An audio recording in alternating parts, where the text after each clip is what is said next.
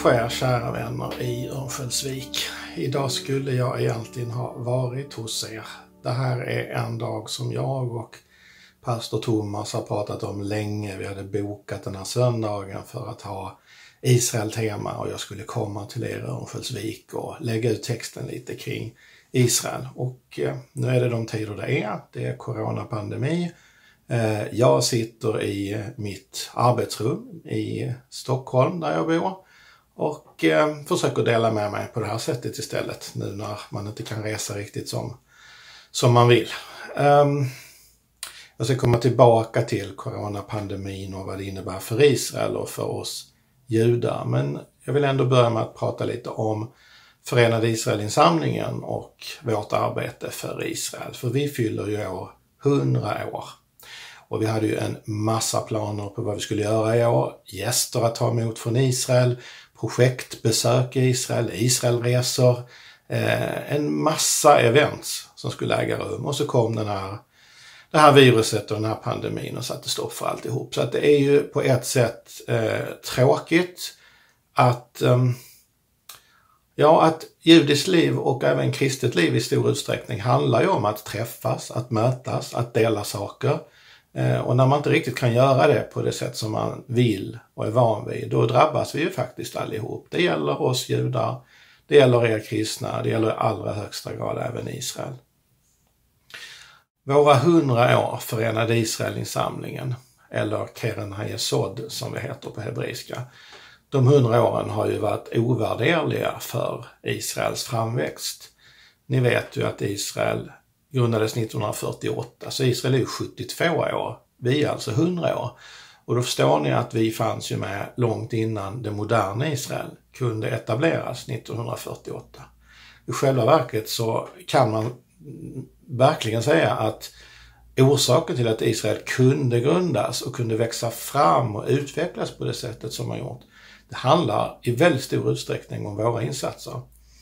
Därför att när vi grundades 1920 då var det just i kölvattnet av, ni känner till Balfour-deklarationen som britterna kom med i samband med första världskriget. Man tog över det här området, Israel och andra områden från, från turkarna. Eh, ni känner kanske till San Remo-avtalet 1920 som är den första, ska man kalla det för, eh, första internationella konventionen som verkligen säger att det här området ska bli en judisk stat. Eh, och som inkorporerar Balfour-deklarationen i det beslutet.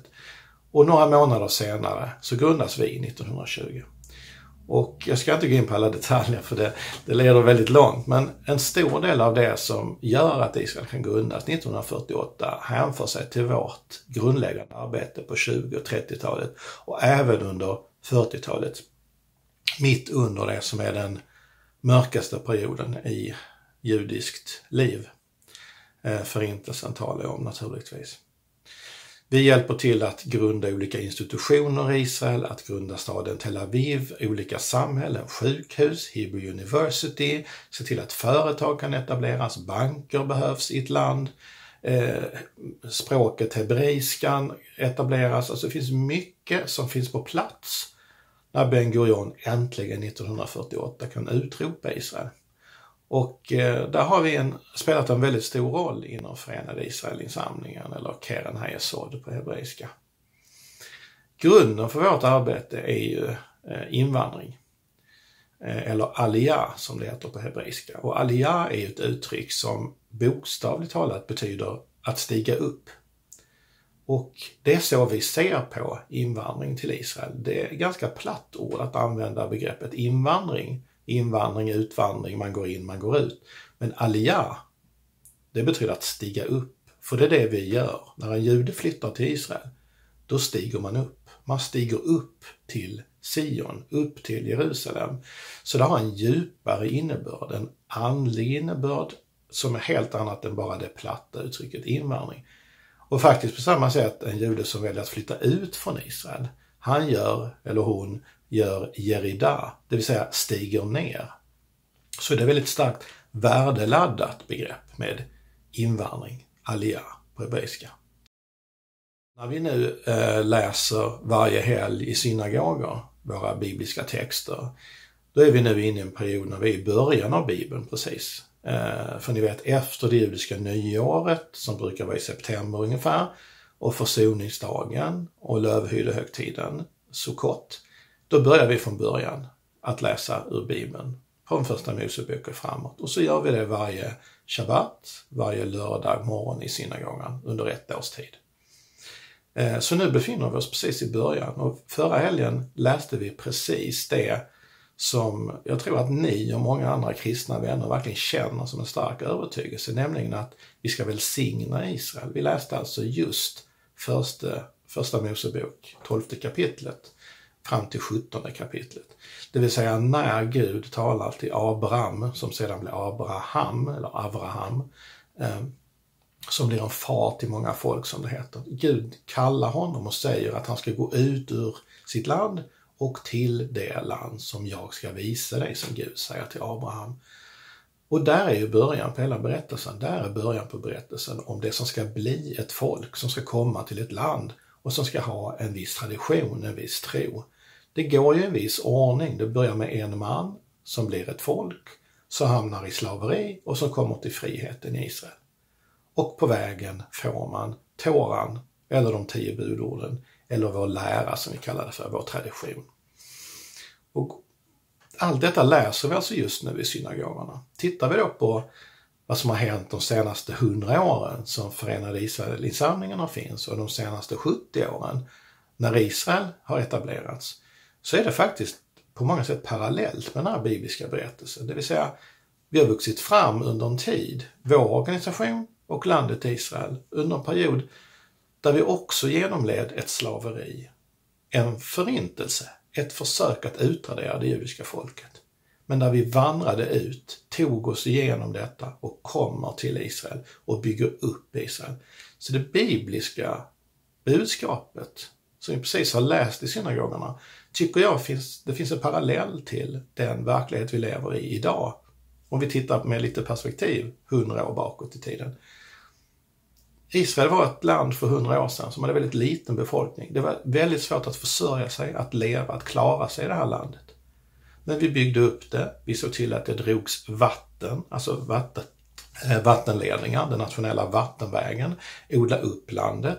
Människor invandrar, kommer dit, gör aliyah Eh, och landet växer fram på ett fantastiskt sätt. Och vad har vi för land idag? Det är ett fantastiskt land, Israel. Israels land för Israels folk. Det är ett fantastiskt land. Nu har vi coronapandemi och saker utvecklas på ett mer negativt sätt just nu. Men tittar vi under en längre tid så ser vi att idag har Israel alltså 9,5 miljon invånare. Man har en fantastisk ekonomisk utveckling, kulturell utveckling. Ni vet alla att forskning och utveckling är något som Israel går långt framme i. Eh, fram till coronapandemin hade man en enorm turism och eh, låg arbetslöshet och folk har fått det mycket bättre än vad man hade bara för 20, 30, 40 år sedan. Så att det, det har varit en väldigt god trend i Israel. Och vi kan alla ta åt oss en del av äran, vi som är Israelvänner och som stöttar landet, för att det har blivit så. För att stötta Israel gör vi på många sätt. Vi gör det genom att be för Israel. Vi gör det genom att resa till Israel. Vi gör det genom att köpa israeliska produkter och stötta israeliska företag och företeelser på olika sätt. Men vi ger också pengar, vi ger också stöd till Israel, ett ekonomiskt stöd. Vi är skyldiga att göra detta. Det gäller i allra högsta grad oss judar. En viktig del av vår tradition är det som kallas för sedaka. Och, och det handlar om rättfärdighet. Det handlar om att stötta de som har behov och att stötta vårt land. Det är en bärande del av vår tradition. Så att när vi ser Israel i lite eh, historiska eh, glasögon eh, i backspegeln så ser vi ett fantastiskt land. Och därför är det ju en ännu större sorg att vi nu inte kan resa dit, att vi inte kan uppleva landet. Um, Israel har idag en arbetslöshet på över 20 procent. I Eilat är den över 70 procent. Man har drabbats jättehårt ekonomiskt. Samtidigt ser vi ju andra saker just under pandemin som är väldigt positiva. Tänk på de här fredsavtalen som har kommit mellan Israel och Bahrain, eh, Sudan och Förenade Arabemiraten. Eh, det är ju något vi knappt talar om i Sverige. Vi gör det i judiska kretsar och ni gör det kanske i kristna kretsar. Men hur mycket rapporteras detta i våra medier? Nästan inte alls. Och det är ju för att här har man porträtterat Israel på ett visst sätt. Israel är nationalistiskt, Israel är krigiskt, Israel är väldigt höger. Israel är helt enkelt illa, man tycker väldigt illa om Netanyahu. Och naturligtvis USA på samma sätt. Man tycker väldigt illa om USA, man tycker väldigt illa om Trump, man tycker väldigt illa om allt som har med detta att göra. Så det är klart att när Trump hjälper till att få ihop ett avtal mellan Israel och några arabländer, då är det inga nyheter i Sverige. Eh, vi tänker nämligen bara på palestinier här som vi tycker väldigt synd om. Vi tänker inte på andra aspekter av Mellanöstern och Israel. Men det är ju något fantastiskt som har hänt när Israel för första gången på, på 26 år har fredsavtal med tre helt nya länder. Eh, eller fredsavtal kan vi diskutera om det eh, men det är i alla fall ett avtal om ett utbyte, utbyte av ambassader, utbyte av näringsliv av olika slag, teknik, turism, kultur. Och det är bra för Israel. Det betyder inte att Israel plötsligt tror att de här länderna och deras befolkningar älskar Israel och tycker Israel är fantastiskt eh, och eh, älskar landet och så vidare. Det är inte det det handlar om. Men det är bättre att ha ett fredsavtal med olika länder än att inte ha det. Eh, och vad de här länderna har insett, det är att Israel är framtiden. De har insett att Israel finns där för att stanna. Israel har något att erbjuda dem och hela världen genom modern, modern teknik, genom handel, genom utveckling. De har insett att oljan är inget de kan leva på för all framtid. Eh, det har de insett och därmed vill de ha avtal med Israel. Det är bra för Israel. Så att det är en blandad bild vi ser idag i Israel. Eh, coronapandemin har lett till att skillnaderna mellan människor har ökat. Eh, företag måste slå igen och har det jättejobbigt. Turismen är i princip död. Turismen som har ökat i Israel genom många, många år eh, gör nu plötsligt inte det naturligtvis för att de enda som kommer in i Israel idag under den här perioden, det är israeler som är utomlands och återvänder till Israel. Och så är det invandrare som invandrar, som gör aliyah, som stiger upp till Sion, som kommer till Israel. De har alltid rätt att komma. Men vi som vanliga turister kan inte längre resa till Israel, inte just nu i alla fall. Eh, så att den sidan eh, är väldigt svår i Israel just nu. Men vi vet ju också, vi som är troende och vi som vet vad Guds budskap är och vet vad meningen med berättelserna i Bibeln och de, den roll som Israel har att spela, så vet vi alla att det finns, eh, finns en fantastisk framtid. Om vi säger, som jag sa tidigare, att Israel har utvecklats på ett fantastiskt sätt.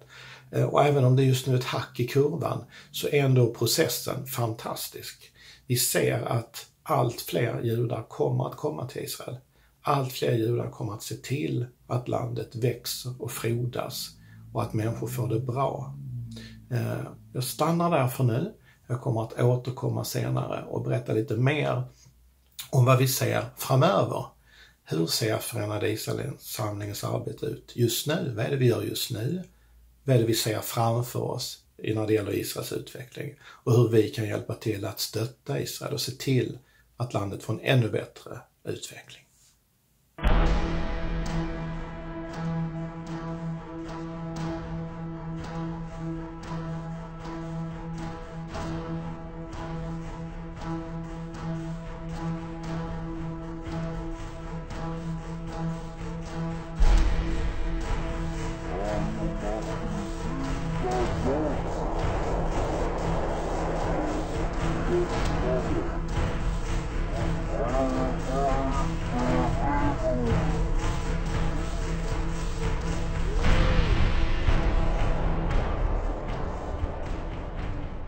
Sedan 1920 när vi grundades så har vi framförallt satsat på att bygga upp landets infrastruktur. Fram till 1948 så var det allra viktigaste till att folk kunde leva i Israel, att det fanns eh, universitet, sjukhus, bostäder, eh, företag, allt detta som jag har berättat om tidigare. 1948 när Israel grundas, då inträffar det några väldigt viktiga saker. Ehm, det blir krig direkt. Eh, judar kastas ut ur arabstater eller väljer själva att invandra till Israel. Det är en mix av detta. Vi har överlevande runt om i Europa som har överlevt förintelsen och som har stoppats av britterna att komma till Israel eller har satts i fångläger i Israel eller på Cypern i tiotusental. Och först 1948, när Israel grundas, kan man komma till Israel. Och då blev det ganska naturligt vårt uppdrag. Och sen har det också blivit vårt officiella uppdrag genom lagstiftning i Israel eh, att stå för invandringen till Israel. Alia, som jag har sagt tidigare. Kom ihåg begreppet alia. Väldigt viktigt. Så att, och det här är ju det viktiga med Israel. Vad, vad är Israel? Israel är det judiska folkets hemland. Det är vår historia, det är vårt nu och det är, vårt, och det är vår framtid. Och det är där det är meningen att det judiska folket ska återsamlas. Det finns därmed inget heligare, mer profetiskt eller bibliskt att göra idag än att stötta Israel att bli starkare, att stötta judar att göra alia, att komma till Israel. Så detta har alltid varit väldigt viktigt i vårt arbete och kommer fortsätta att vara detta. Israel kan inte fixa allt detta själv. Eh, Israel gör ändå större delen av jobbet. Det är de som måste ta hand om människor som kommer dit. Och, eh, allt från etiopiska judar som kommer från ett medeltida samhälle där de eh, och, och, så kommer de till Israel som ett modernt land och ska klara sig där. Jättetufft för dem. behövs enorma insatser för att integrera dem. Nu under sommaren 2020, mitt under coronapandemin, har Israel tagit emot och hämtat ännu fler etiopiska judar till Israel. Det finns fler kvar i Etiopien, men de ekonomiska begränsningarna gör att man måste ta lite i taget. Man tar ett flyg lite då och då. Därför att hjälpbehoven för de här etiopiska judarna är så enormt stort. Eh, och så mångfacetterade, från barnen till de äldre som kommer. Så att man måste ta lite i taget. Det har också kommit fler judar från Ryssland och Ukraina under den här coronapandemin. Så de kommer till Israel, de sätts direkt i karantän eh, och det som är skillnaden mot tidigare, om vi tittar på de senaste åren, det är att nu finns inte de där jobben. Ni vet att Israel har, i och med att turistindustrin har varit som den har varit, den har vuxit och folk kommer till Israel och då finns det jobb. Det finns jobb på hotell, det finns jobb på restauranger och kaféer. Det vill säga jobb även för de som inte har en högre utbildning eller en speciell utbildning. Eh, de jobben är borta. Det betyder att de invandrare som kommer nu, de som gör aliyah nu, har det mycket tuffare, mycket svårare att komma in i Israel. Eh, det blir en större otrygghet. Deras barn kan inte gå i skolan när Israel har nedstängningar, vilket man har haft. Så att det jag vill säga med detta är att aliyah, invandring, den fortsätter och den är i själva verket grunden för Israels existens. Det är det allting handlar om. Judarna ska återvända till Israel. Vi ser detta, om vi tittar bara tillbaka de här hundra åren och fram till idag, så ser vi det historiska perspektivet att det är precis detta som händer. Detta kommer att fortsätta. Det finns inget sätt att stoppa detta oavsett coronapandemier eller annat. Judar kommer att återvända. Vi kommer att göra det därför att vi ser Israel som vår enda framtid. Vi kommer att göra det därför att det är Guds mening. Vi kommer att göra det därför att verkligheten utvecklas som den gör. Nu har vi i dagarna sett ett, ännu ett antisemitiskt dåd i Wien. Vi vet hur islamismen sprider sig i Frankrike och i hela Europa. Det finns enorm antisemitism även i USA, ska vi komma ihåg. Det finns stora problem i Sydamerika med korrupta regimer och ledning, statsledningar, statsskick. Eh, det vill säga vi kommer att se en ökad judisk invandring till Israel, en ökad aliyah. Och den kommer från Europa, den kommer från Sydamerika, den kommer komma även från andra västländer, inklusive USA. Och då behövs vi. Eh, alla invandrare som kommer behöver inte så mycket hjälp, men de som behöver hjälp, och det är fler än vad vi kanske tror, de ska vi hjälpa till.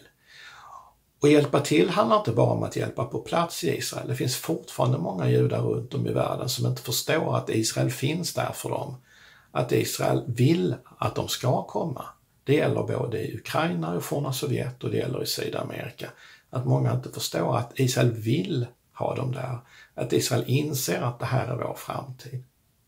Så att vårt arbete kommer att handla även framöver väldigt mycket om att uppmuntra till alliar till Israel, att hjälpa Israel med att integrera de här judarna som invandrare. Men det handlar också om annat stöd till de som har det svårt i Israel. Jag har nämnt hur Israel är en framgångssaga, vilket stämmer. Israel har utvecklats på ett fantastiskt sätt. Men en del har hamnat utanför. Eh, vi har Israels periferi, alltså nere i Negev, uppe i Galileen. Där har vi befolkningsgrupper som hamnar på efterkälken. Eh, precis som vi kan ha i Sverige för all del. Men i Israel är skillnaderna mellan människor större. Det finns många barn som hamnar i kläm, som är i riskzonen och som behöver stöd. Vi hjälper dem genom många olika projekt. Eh, vi har tre barnbyar som vi stöttar i Israel. Eh, 650 barn sammanlagt i tre olika barnbyar. Och när Israel har haft den här coronapandemin, som man fortfarande lider av, om man har haft två nedstängningar av samhället, då har det betytt att barnen är hemma i barnbyarna hela tiden. Det vill säga, skolorna är stängda, barnen ska vara i barnbyarna konstant och där ska de både leva, bo, umgås, ha aktiviteter, gå i skola via eh, hjälpmedel, då, datorer och annat. Eh, de kan inte komma ut på aktiviteter som annars. De är oroliga för sina släktingar som finns utanför byn och hur de har det. Det leder till en enorm stress och press på dem. Där har vi gjort mycket och vill fortsätta göra väldigt mycket för att underlätta deras liv. Det behövs nämligen mer personal, det behövs mer mat, inte minst när barnen är där hela tiden istället för att vara i skolan en del av tiden.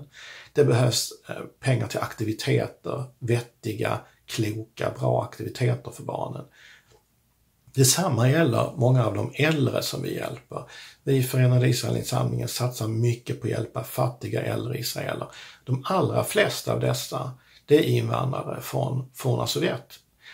Som kommit ända sedan murens fall, alltså sedan 90-talet och framåt. Vi ska komma ihåg att många av dem som har kommit, eh, de var redan pensionärer när de kom till Israel, eller nästan pensionärer.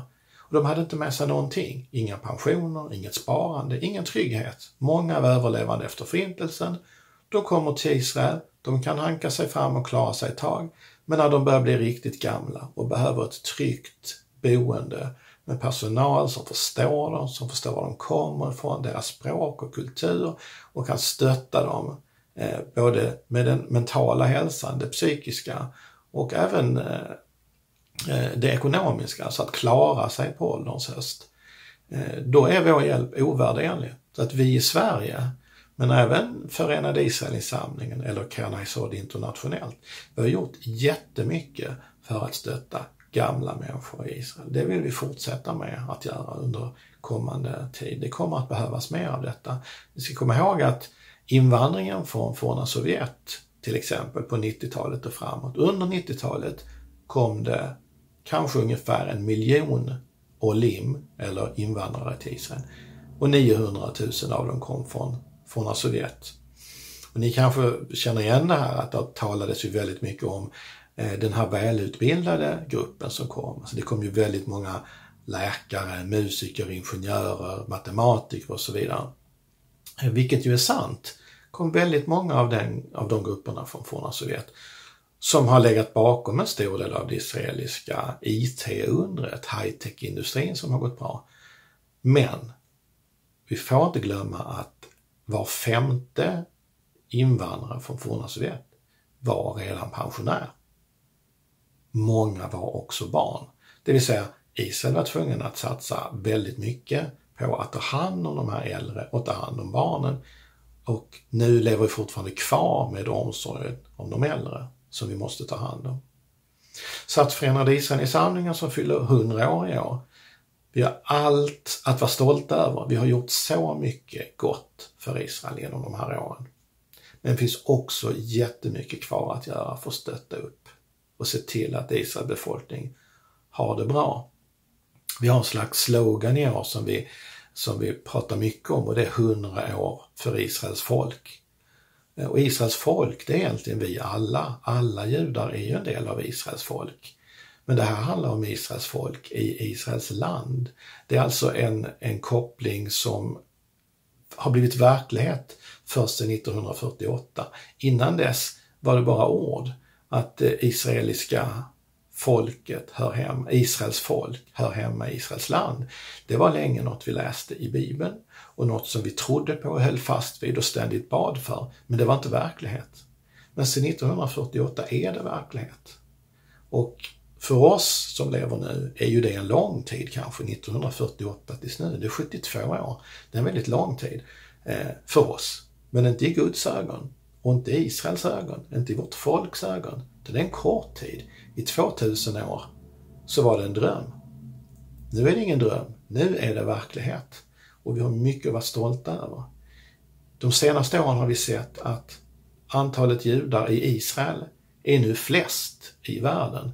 Det finns flest judar i världen i Israel, fler än i hela övriga världen. Det är ett tecken i sig och det säger någonting om vad Israel nu är och Israel kommer fortsätta vara. Det kommer vara en magnet för världens judar. Och vare sig vi reser dit och flyttar dit för att vi vill och dras dit som en magnet eller att vi knuffas ut av länder vi lever i på grund av antisemitism eller andra skäl.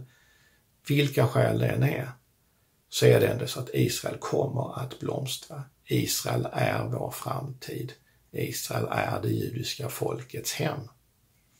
Och jag hoppas och tror att mina vänner, ni som jag talar till här i Örnsköldsvik, att ni ska vara villiga att ge en generös gåva och hjälpa oss att utveckla Israel, att hjälpa de som har det svårt i Israel.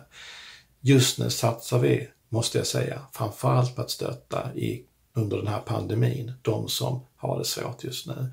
Och jag hoppas verkligen att ni vill vara med, som ni har varit många gånger förut, och stötta vårt arbete. Speciellt med jubileumsgåva nu när vi fyller 100 år. Och så hoppas jag att vi får ses igen i Örnsköldsvik, att jag får möjlighet att komma upp till er och tala med er och till er på riktigt och inte bara via en eh, inspelning på det här sättet. Och naturligtvis så ber jag och hoppas för att vi snart också ska ses i Israel. Som vi säger på hebreiska, Leshana Haba'a Jerusalem, nästa år i Jerusalem. Tack ska ni ha. Vår konungs majestät. Klädd i härlighet. Må jorden glädja sig. Jorden glädja sig. I ljus han sveper sig